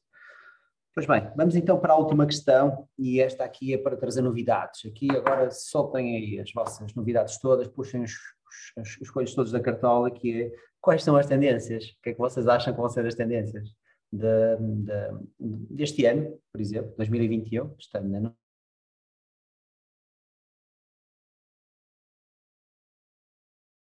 Agora vamos começar pelo Carlos. O que é que achas que vão ser as próximas tendências ou o que está a acontecer, que vocês estão a fazer, que está a funcionar muito bem e que achas que vai se prolongar? Uma daquelas que eu, que eu já falei foi as live commerce, ou seja, entrar em, em direto por, uh, relativamente porque também tivemos as lojas fechadas e entrar em direto para, para que as pessoas possam ter não para damos a, a, a presença pessoal de um dos nossos uh, vendedores de loja a nível online, as pessoas ficam com mais confiança de estar a ver uma pessoa do outro lado uh, e saber que, que existem pessoas que estão que podem trabalhar com elas, em vez de estar só num, num site, ou seja, tentar passar também aquilo que é uma presença física numa loja física é, a nível digital, também conseguir, através de ferramentas também conseguimos passar essa, essa presença e a dar essa confiança ao, uh, ao nosso cliente. O tempo de resposta e os chats inteligentes a nível também uh, podem ajudar a esse nível. Uma das coisas que também nós vemos no nosso setor, que eu também já falei anteriormente, é a situação, em vez de termos uh, produtos estáticos, podê-los uh, mover, e a inteligência artificial vem nos ajudar muito isso, que é pegar, além de a pessoa entrar na loja online e em vez de em cada um dos clientes aparecer sempre os mesmos produtos, ir aparecendo os produtos consoante o nível de características e preferências de cada utilizador que entram no, na loja, ou seja, a plataforma em si já tem um conhecimento das características da pessoa e aí vai-lhe oferecer um determinado tipo de, de produtos, ou seja, tudo o que é a nível de conhecimento técnico daquilo pode ser a preferência do, da, da, do utilizador se ela entra na página inicial, para uns pode estar a oferecer um, a aparecer um determinado produto, para outra pessoa já pode estar a, a aparecer o outro produto. Uhum. Uh, a nível de métodos de pagamento, também uh, já falamos também relativamente a isso e cada vez mais uh, melhorar esses métodos de pagamento e a segurança uh, desse, desse tipo de método de pagamento. Uh, uma coisa também um pouco mais técnica é a pesquisa por voz. Também terem atenção a essa situação de que muitas das vezes as pessoas já fazem, já existe muito essa tendência de, por exemplo, a nível do WhatsApp, em vez de fazer a escrita por, por o teclado, fazer uma, uma gravação de voz. Então, também pode começar a aparecer em que as ferramentas já existem, quer na Apple, quer no Google, eh, a possibilidade de nós podermos, através do nosso speaker, eh, em vez de digitarmos aquilo que queremos escrever, procurar, ligarmos o nosso speaker e falarmos para o speaker. Se a loja online já tiver em conta esse tipo de palavra-chave ou os elementos dos termos eh, conectados com os nossos produtos dentro da loja vão indexar melhor e aí vai aparecer o, o nosso site na, na, pesquisa, na listagem de pesquisa que nós estamos a, a, a aparecer. E depois a experiência ao longo da, da, da nossa loja online. Uh, verificar também uh, aquilo que é que nós podemos dar ao cliente a nível, e também já expliquei há bocadinho, de um produto não ser estático, a nível de 360, mostrar, de mudarmos as cores, definirmos os tamanhos, eh, modelarmos o, o produto que está na loja para um, um determinado ambiente, ou mesmo para a nossa loja, eh, ou mesmo para o nosso espaço físico onde nós estamos. Eh, nós verificamos, por exemplo, imagine que queremos um sofá, e gostávamos de verificar como é que o sofá vai ficar na nossa sala. Ou seja, nós vamos a uma loja online, se existir aquela possibilidade de 3D, nós projetamos um, o nosso telemóvel para um espaço e aparecer ali no ecrã o sofá Sim. que nós estamos a escolher naquele, hum, na, naquele espaço. Uh, são algumas tendências que, que pode vir a melhorar. Não sei, se, não sei se já é num próximo imediato a nível do em Portugal, mas que nos próximos anos pode vir a aparecer esse tipo de tendências. Muito bem, Carlos, obrigado pela, pela partilha. Sim, já, já nos deste aqui um monte de, montes de atividades. Já. Para quem está a começar já não vai conseguir fazer tudo este ano, certeza, absoluta. Claro que não, mas é pelo menos ter a perspectiva de, uma das coisas é uma das coisas no e-commerce é nós não temos que implementar tudo de uma só vez, mas ter a é. perspectiva de que as coisas existem. Para de que depois, porque se nós estamos hoje num estádio primário de, de implementação das coisas, nós termos a noção daquilo que a Sónia já falou, que é o planeamento, ou, ou, ou, nós não temos a possibilidade de ter tudo no imediato, mas que no futuro nós vamos fazer um investimento para lá chegar. E tá. se nós tivermos essa literacia de conhecimento uh, de, que as coisas existem, nós vamos fazer um planeamento para que vamos uh, conseguir lá chegar muito mais rápido, porque temos esse conhecimento e temos, sabemos das nossas limitações, ou seja, não podemos investir 100 hoje, mas ok, investimos 10, mas daqui a um determinado tempo já vamos conseguir investir os 100 e sabemos onde é que vamos fazer esse investimento, os passos a seguir, uh, e ter esse conhecimento da tecnologia é muito importante para que as coisas corram bem e para que não surjam aqueles uh, percalços que, que muitas das vezes, e daqueles erros que nós falamos anteriormente, eh, como matar esses erros. Se nós tivermos essa perspectiva, vamos chegar a, a talhar o caminho e ter sucesso muito mais rápido. Ok, Carlos, obrigado pela, pelas tuas dicas.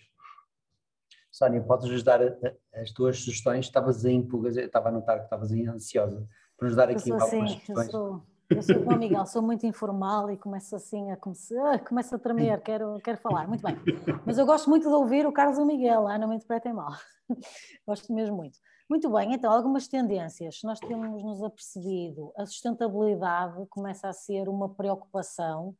Uh, lá está, não, não, não vou mentir, as pessoas de repente não vão começar a comprar ah, coisas por serem sustentáveis, mas existe cada vez um maior número de pessoas que têm essa preocupação. Uh, com a sustentabilidade, portanto, isso, isso, isso é uma tendência também. E uma coisa, Sónia, as trocas as trocas de, de, reformar coisas que são antigas por eh, coisas novas Exatamente. entra muito nessa situação da sustentabilidade. Exatamente. Que muitas das vezes muitos negócios podem se reinventar através dessa sustentabilidade, ou seja, produtos que para onde já possam, ou retomas que nós temos uhum. eh, num determinado negócio, que podemos não vendê-lo como novo, mas podemos fazer uma reformulação se nós tivermos competências dentro da empresa para fazer uma reformulação e vender automaticamente em vez de mandar aquele produto para, para stock ou uh, para, para fora de, de linha ou, ou mesmo para o lixo. E muitas das vezes há negócios que se podem reinventar através desse, dessa, dessa metodologia e cada vez há mais pessoas uh, com interesse e com, essa, com esse intuito de dar preferência a coisas que sejam reformuladas, com sustentabilidade. Eh, Sim, sem dúvida. Também... Nós trabalhamos muitos anos com um cliente também aqui de Gaia, que é para o calçado, eles têm uma marca incrível que é a Lemon Jelly. Como eu estava a dizer, e já disse e repito, nós temos marcas incríveis, só que ainda falta aquele bocadinho assim, mas quando, quando o mundo nos descobrir, nós vamos conquistar isto tudo. A Lemon Jelly tem um calçado water friendly, ou seja, é, são impermeáveis, podem ser galochas ou, ou chinelos, e tem também calçado técnico hospitalar, neste caso a marca é Walk, e eles uh, primeiro tiveram a trabalhar para transformar os seus produtos vegan, tiveram meses a trabalhar para serem aprovados inclusivamente pela PETA, uh, depois não bastava apenas os produtos serem vegan, mas o packaging, tudo tinha também que ser vegan para, para serem aprovados por esta entidade. Uh, depois eles fazem os, os, seus calçados, muitos deles com plásticos, que, porque este calçado é de plástico, e as pessoas pensam, plástico? Mas não, não vamos confundir, o plástico que não é sustentável é o descartável. Há coisas em plástico que duram décadas e o plástico é um material ótimo e que fez com que a nossa sociedade evoluísse muito. Portanto, não, não vamos confundir descartáveis com, com o plástico. Então, eles fazem também agora calçado com plásticos de outros, de outros produtos e sobras, e uh, a ambição deles é, é, ser full circle, ou seja, no futuro eu também posso ir levar as minhas lemon jelly antigas e eles ficam com elas exatamente para produzirem os novos calçados uhum. e eles assim fecham completamente completamente o círculo, portanto eles fazem um trabalho incrível e eu acho que toda a gente devia ser cliente da, da Lemon Jelly. Depois, outras tendências é a compra diretamente mobile, portanto havia aquela coisa do a pessoa começa a pesquisa online, vê os anúncios nas redes sociais online, é impactado quando está nas redes sociais, mas depois finaliza a compra no desktop, mas as pessoas já finalizam a compra mobile, portanto, aquela coisa do ah, é o mobile first, é o mobile friendly, uh, isto não são blá blá blá, as lojas têm mesmo que ser eficientes, confiáveis, rápidas, otimizadas para mobile, porque as pessoas já não vão terminar a compra depois, quando estiverem no, no desktop, até podemos perdê-las neste caminho. Portanto, as pessoas têm que descobrir o produto online, visitar o site online e fazer a compra online no seu telemóvel, isto não pode ser complicado de forma nenhuma. Da mesma forma, este processo pode começar nas lojas das, das, das, redes sociais. Ou seja, eu posso montar a minha lojinha no Facebook, posso montar a minha lojinha no Instagram uh, e depois as pessoas visitam e gostam e veem os produtos e os preços e as promoções e tudo mais e depois também compram então no seu telemóvel. Um, depois outra coisa também que, que, está a crescer e vai crescer é obviamente a personalização e o marketing automation, ou seja, eu cada vez mais recebo campanhas automáticas uh, direcionadas apenas a mim, não é? E, e, muitas, muitas lojas online portuguesas que existem, eu, eu, subscrevo a newsletter e recebo a newsletter que toda a gente recebe, ou uh, existe alguma forma de segmentação e eu recebo a newsletter das mulheres e o Carlos recebe a dos homens, whatever. Mas aqui o que estamos a falar é das lojas online obviamente a própria plataforma monitorizar os, os, utilizadores, o que é que eles clicam, o que é que eles colocam na wishlist, o que é que eles adicionam ao carrinho, que produtos é que eles estão sempre a ver e depois enviar uh, e-mails super relevantes, super personalizados para cada um daqueles utilizadores e a Sónia vê coisas completamente diferentes no seu e-mail do que o Carlos, que o Miguel, que o Sérgio. Isto é muito mais eficiente do que, do que obviamente as newsletters que são necessárias e também convertem, mas como podem compreender, o nível de relevância uh, nada tem a ver. Uh, e depois também a realidade aumentada, porque lá está, muitas, muitas marcas de, de, de, produtos que normalmente nós temos mesmo que experimentar e nós o ano passado e este ano trabalhamos imenso com óticas, com, uh, com calçado e portanto é, é, é, um bocado surreal, não é? Comprar e, e eu eu devo confessar, eu fiz uma cirurgia e deixei ser miúpe, não é? Porque eu estava sempre vai, não vai, e agora com esta pandemia, as máscaras e os óculos, amigos, esqueçam. Uh, mas eu, eu, eu, usei óculos durante uma vida e nunca me passava pela cabeça comprar óculos sem ver como ficam na minha cara. Uh, portanto, como é que as óticas aqui têm um desafio enorme? Como é que eles vão vender online? Porque eu, é impensável, sejam óculos de ver ou óculos de sol. Uh, e mesmo calçado é complicado. Portanto, a realidade aumentada também tem que ser uma tendência, porque existem certos produtos que de facto necessitam, a pessoa tem que se ver com eles um, para os adquirir. E aproveito por, para pôr aqui uma colherada da, da conferência Tudo sobre e-commerce, que apesar deste ano ser 100% online, não é por isso que não tem oradores incríveis, e nós vamos ter um orador que nos vai falar de como utilizou o Snapchat e a realidade aumentada uh, para a internacionalização da sua marca, porque uh, como vocês podem imaginar, o Snapchat não é incrivelmente utilizado em Portugal, uh, mas é incrivelmente utilizado em certos mercados e, portanto, se uma marca se pretende internacionalizar, pode ser com recurso a esta rede social. E então vamos apresentar um caso real, que aliás é só o que nós fazemos na nossa conferência, apresentamos casos reais, marcas reais de gestores de e-commerce que partilham na realidade o que é que eles fizeram, portanto não é eu vi num livro ou eu li uma apresentação, é mesmo uma coisa real. E, e ele vai-nos falar um pouquinho sobre Snapchat e realidade aumentada. Uh, portanto, acho que isto, isto são algumas das tendências que, é como, eu, eu, como o Carlos disse bem, eu não sei se são todas para este ano, mas algumas deveriam ser. Esta do mobile, então, isto é, é impensável continuar a haver, a haver empresas que ainda não levam o mobile a sério, porque as pessoas vivem coladas com, com o telemóvel na sua mão. Mas sim, eh, penso que passará muito por, por estas questões. Obrigado, Sónia, pela partilha. Eu, eu depois, no final, vou-vos pedir os links do, dos vossos projetos para partilhar aqui também com a audiência. E, uh, e se quiseres enviar já também o link do uh, Tudo sobre e-commerce para este ano e para o livro, para os 110 erros. Vou, vou, tratar disso então. Envia, envia entretanto, deves ter aí vários links para nos enviar. Miguel, a tua opinião, quais são as tendências? Dá-nos a tua visão pragmática e liberta. Uh, eu, eu, eu, vejo uh, duas coisas uh, principais a, a acontecer. Uh, uma tem a ver com, com. Vai aparecer agora, já estão a começar a aparecer, lá fora já se vê muito, mas acho que vai ser cada vez mais relevante cá em Portugal e internacional também, que é a questão dos micronegócios. Um, agora está cada vez mais fácil para, lá está, tal e qual como a história que eu contei, que sem querer criei um negócio, foi mesmo sem querer, foi, olha, ups, criei um negócio, pronto, foi um bocado assim. Um, e, e, foi um bom negócio, não foi tipo um mau negócio. Eu, sem querer, criei um negócio bom. Um, portanto, se eu consigo criar um sem querer, por querer também é possível, não é? Só é preciso fazê-lo direito. Eu tive a sorte de fazê-lo sem querer, corretamente, mas pronto, podia ter corrido mal. Um, mas, porque aqui a questão dos, dos micronegócios tem a, questão, tem a ver com os, a questão dos nichos. Um, e isto está relacionado com o segundo trend, que, que começa a falar do segundo para explicar o primeiro, que é uh, aquela dica, aquela frase icónica em inglês content is king, não é? Que acho que foi o Bill Gates que disse em primeiro lugar, que é conteúdo é rei. Isso é o futuro. Cada vez menos é preciso ser técnico para conseguir o, o famo a, famosa palavra ranquear no Google, para se conseguir ser relevante online, não é? Yeah. Um, é cada vez é, é, menos necessário a parte técnica e é necessário bom conteúdo.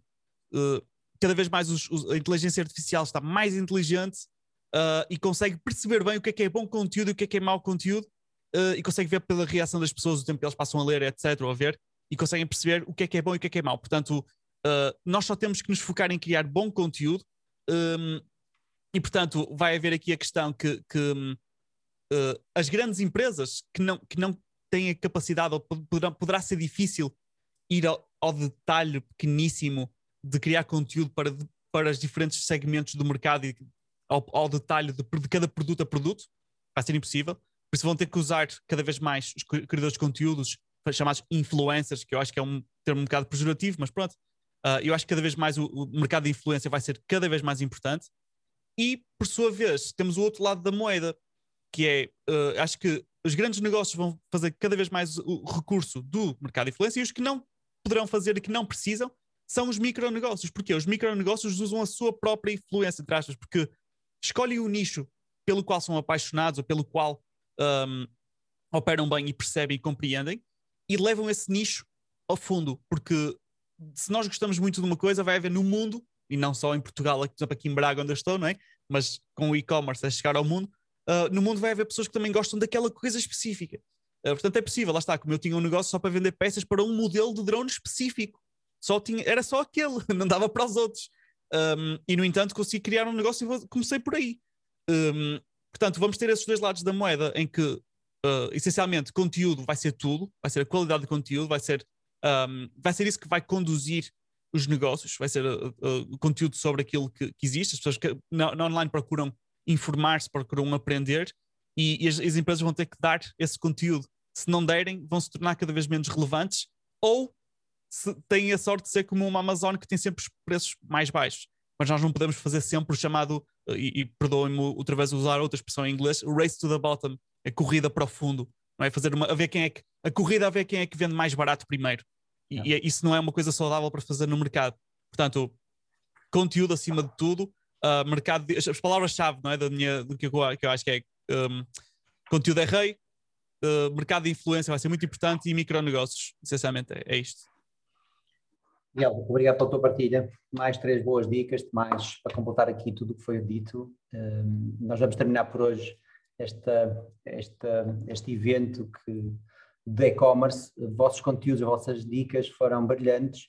Eu vou pedir ao Miguel e ao Carlos que partilhem aqui os vossos links ou como é que nós vos podemos encontrar, que isto é algo que nós vamos partilhar já de seguida, depois uh, na, no Business Talks.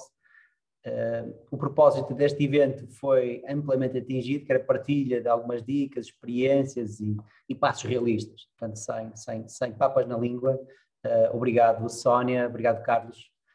Uh, foste um excelente substituto. ok, ainda bem, ainda bem, ainda bem. obrigado, obrigado, ainda bem que a Vanessa te sugeriu. E obrigado, Miguel, também pela, pela tua partilha. já temos aqui também o, uh, os dois projetos do Miguel e também do Carlos.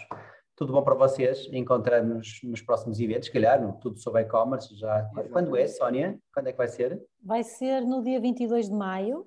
Ah, então estamos. Então é pertíssimo. Está pertíssimo, no entanto, nós temos sempre um, uma oferta que nos orgulhamos que poucas conferências dão, que é nós gravamos os nossos conteúdos e os compradores do bilhete têm acesso aos mesmos sem limite de tempo para verem as vezes que quiserem. Portanto, muito bem. Muito mesmo bem. que não estejam disponíveis nesse dia, os conteúdos estão disponíveis para vocês até ao final dos tempos. Muito bem. confts.com e, e, e, na realidade não percam tempo, não é? Porque já, é, já, é já este mês. É já este mês. É já este mês, sim. Muito bem. Obrigado mais uma vez a todos pela, por esta hora e 45 de, do vosso tempo e pela partilha. Beijinhos, até breve, está bem? Ok, Obrigada, adeus, Sérgio, até breve. obrigada. Tchau, à próxima, obrigado pelo convite. Tchau, obrigado. obrigado.